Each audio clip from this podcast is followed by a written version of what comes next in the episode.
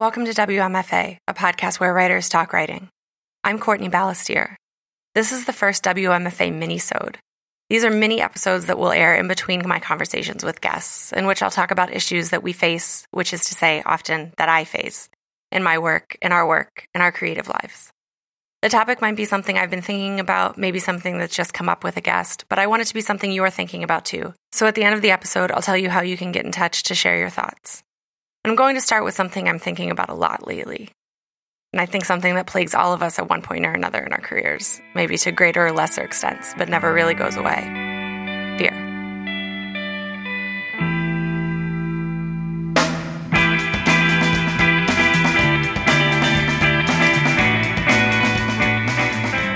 I feel fear a lot when I sit down to write, most days, really, when I sit down to write.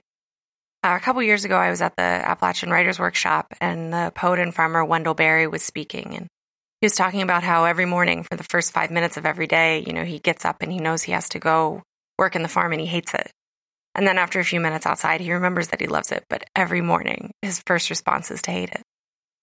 And my reaction to that was complicated. You know, even though he, he wasn't talking explicitly about writing, it's obviously metaphorical for writing. And, and so there is this sense of relief of, you know, hearing someone you admire, someone who you might aspire to be like in some ways, uh, reflecting yourself back to you. You know, that's always very comforting.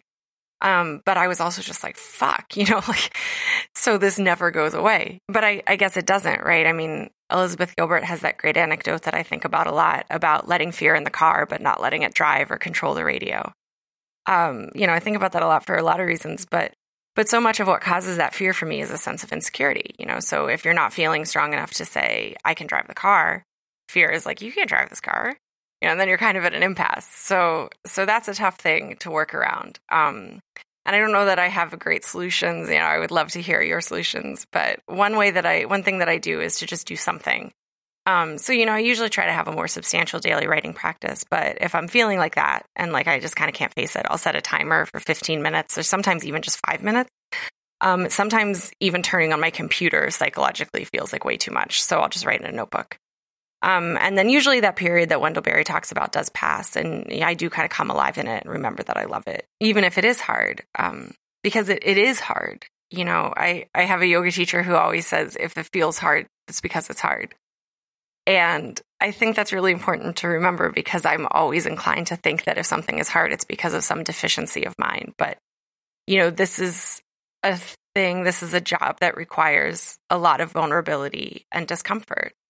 And that's something I'm thinking about a lot lately, right now, in all aspects of my life. You know, what we sacrifice to feel comfortable and to not experience discord or discomfort. Um, and art makes you experience all of it. You know, so when I think about it that way, I think that it's really something honorable to be an artist and be called to convey these experiences. Um, but you have to acknowledge that it's a very heavy thing to carry.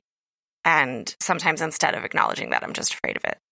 Um, I fear that, and, you know, I fear that I'm not good enough for it, that I'm not up to the task of it. Um, and then it's very easy in those modes, I think, to feel like everybody has it easier, or that if it were the right thing for me to be doing, it would be easier.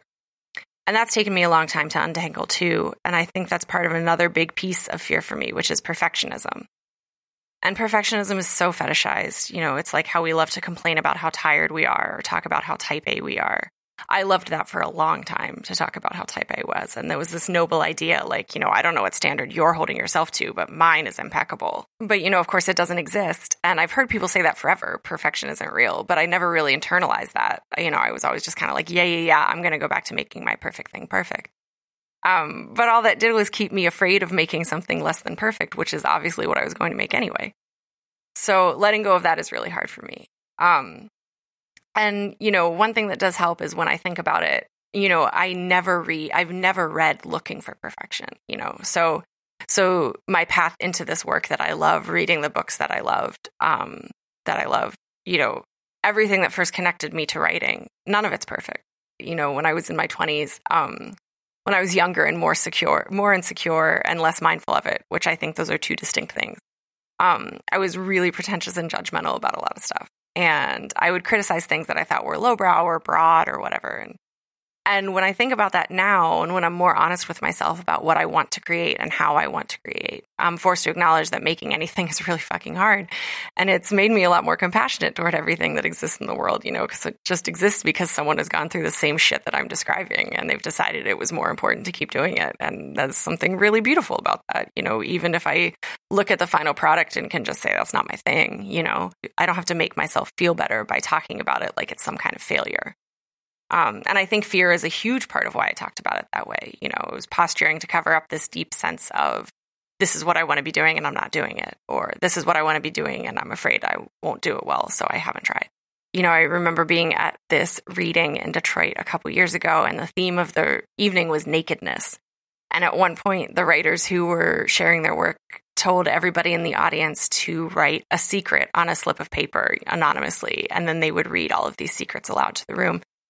And you know, I had just started working on the novel kind of in a in a more conscious way. When I started the novel, I didn't really know that that's what I was doing and and then after a while I realized what was going on and so I was kind of in that phase of it of like, okay, I I see it and this is and, and I'm and I have to commit to this thing now. It exists and I acknowledge that it exists and I have to decide whether to keep with it or put it aside. And and so the secret that I wrote was that I'm doing something I've always wanted to do and I'm afraid I'll be terrible at it.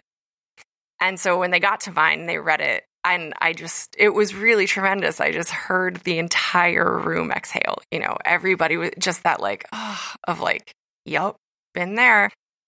And so, but you know, still I struggle with how to move forward anyway um, with fear. And I wonder sometimes if talking about it gives it more power. I think for a long time I felt that way. Like, it's fine. I'm just going to keep battling it. And, you know, I hate it. And I, I hate it enough, it'll go away. Um, but you can't pretend it's not there, you know, because that kind of gives it more power. If you're not accepting the truth of it, you're just kind of locking it in a closet and hoping that eventually you walk by the closet, forget what's inside. But I do think, you know, another big part of the process for me with fear is to get clear on what I'm actually afraid of, which changes day to day. You know, sometimes it's the process. Um, sometimes a lot of times it's the fear that i don't have any ideas or any real creativity to speak of at all you know? Even though i've maybe done it before there's this feeling of i'm afraid that what i need to do to do this thing that i so desperately want to do is something i don't possess um, which is you know just just that tiny little thing.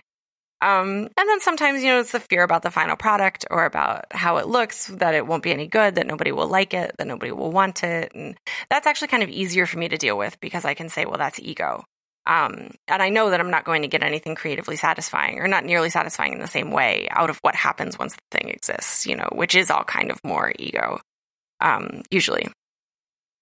And I kind of came to that because of my experience in journalism, which is where I started, you know, but I was kind of collecting all these bylines and just feeling really unfulfilled when all of them would come out, when all of these pieces would come out. And um, just kind of like I'd eaten a lot of like junk food or something, you know, like you get really excited. It's like you get really excited for like a new movie and then it's like kind of disappointing. It was like, it was like that. It was just like there was like nothing there. And, and so eventually what made me stop, um, and this is an indictment of journalism, it's just that, you know, it's an indictment of it was the wrong path for me. But what made me stop is that I realized that all I wanted to do there ultimately was succeed in this kind of really abstract, hollow, very externalized way, you know. I just wanted to put these titles on my bio and then what I, I would have made it or done something well. Um, but I didn't actually care much about how I got there. And the how you get there is the whole thing, of course. Um, and then I got one of the greatest pieces of advice I've ever gotten from my wonderful, wonderful agent, Monika Woods. Because um, at the time, I also had this nonfiction proposal that that I was interested in. You know, it, it's food and Appalachia, and those are two of my favorite things. And Appalachia is clearly very dear to my to my writing self, even now in fiction. And but the book project was this idea of I want to write a book now. What can I write a book about? You know? And so we worked on this project for probably a couple years off and on, all in and and you know it was it was well received i had some good conversations with editors uh, but ultimately you know in that first round of trying to sell it to the kind of bigger you know the big publishing houses nobody purchased it um, which was disappointing, of course. But you know, Monika said we still haven't tried university presses, we haven't tried smaller presses. Like it's not the end of the world, you know. Um, and I kind of knew, you know, of course, I, you know, I knew what that meant that the paychecks would be smaller, that it would be much more labor of love, it would be much more work for much less, you know, compensation. Um, And I finally just said to her, you know, I don't feel like I will do whatever I have to do to make this book exist in the world. And she said, well, but that's how you should feel. You know, she was like, especially for your first book, that's how you should feel. And she was right. That just wasn't my project. Um, and so the fear that I feel now, now that I do care so much, and now that I feel like I will do whatever it takes, is so much stronger. Um, but it's also kind of better because you know when when I'm not in the grips of it, I can see that it's a fear that I prefer because it's not ego. You know, I'm scared because it's big and real and and you know art lays your soul bare and makes you stand by it and that's really fucking hard and you know it's the if you think it's hard it's because it's hard and and so that is better. You know, I, I do see that as some kind of growth. And I think that that, you know, if we accept this idea that fear isn't going to go away, then there, there maybe, maybe it's nice to think that there are more or less kind of noble kinds of fear. Um, but of course, it's still hard to create from a place of fear. Um, so you have to engage with it enough so that you can put it aside. Um, but you can't give it too much time at the mic because you know then you won't be able to do anything or the work that you do will be really stiff and constricted and um, you know because fear is constriction and creativity is freedom this summer i was uh, studying at the appalachian writers workshop again and i was uh, studying with this wonderful novelist kayla rae whitaker and she talked about how much she loves the first draft process you know the exploratory writing and the following the story um, and that's really exciting to her and it's what scares me the most um, which makes sense, I guess, because I think excitement and fear are basically the same sensation along a spectrum. Um, so I've been trying to channel that, the sense of, you know, isn't this cool that I just get to see what's out there? Like that it is exploratory in this very uh, exuberant kind of way. It can be, you know, can be. And maybe, maybe what helps that is this feeling of a security that you will find something, you know, which is, of course, you know, like I said, one of my big fears that I won't find anything that that I'll go looking in my head for ideas or for story and there won't be anything there.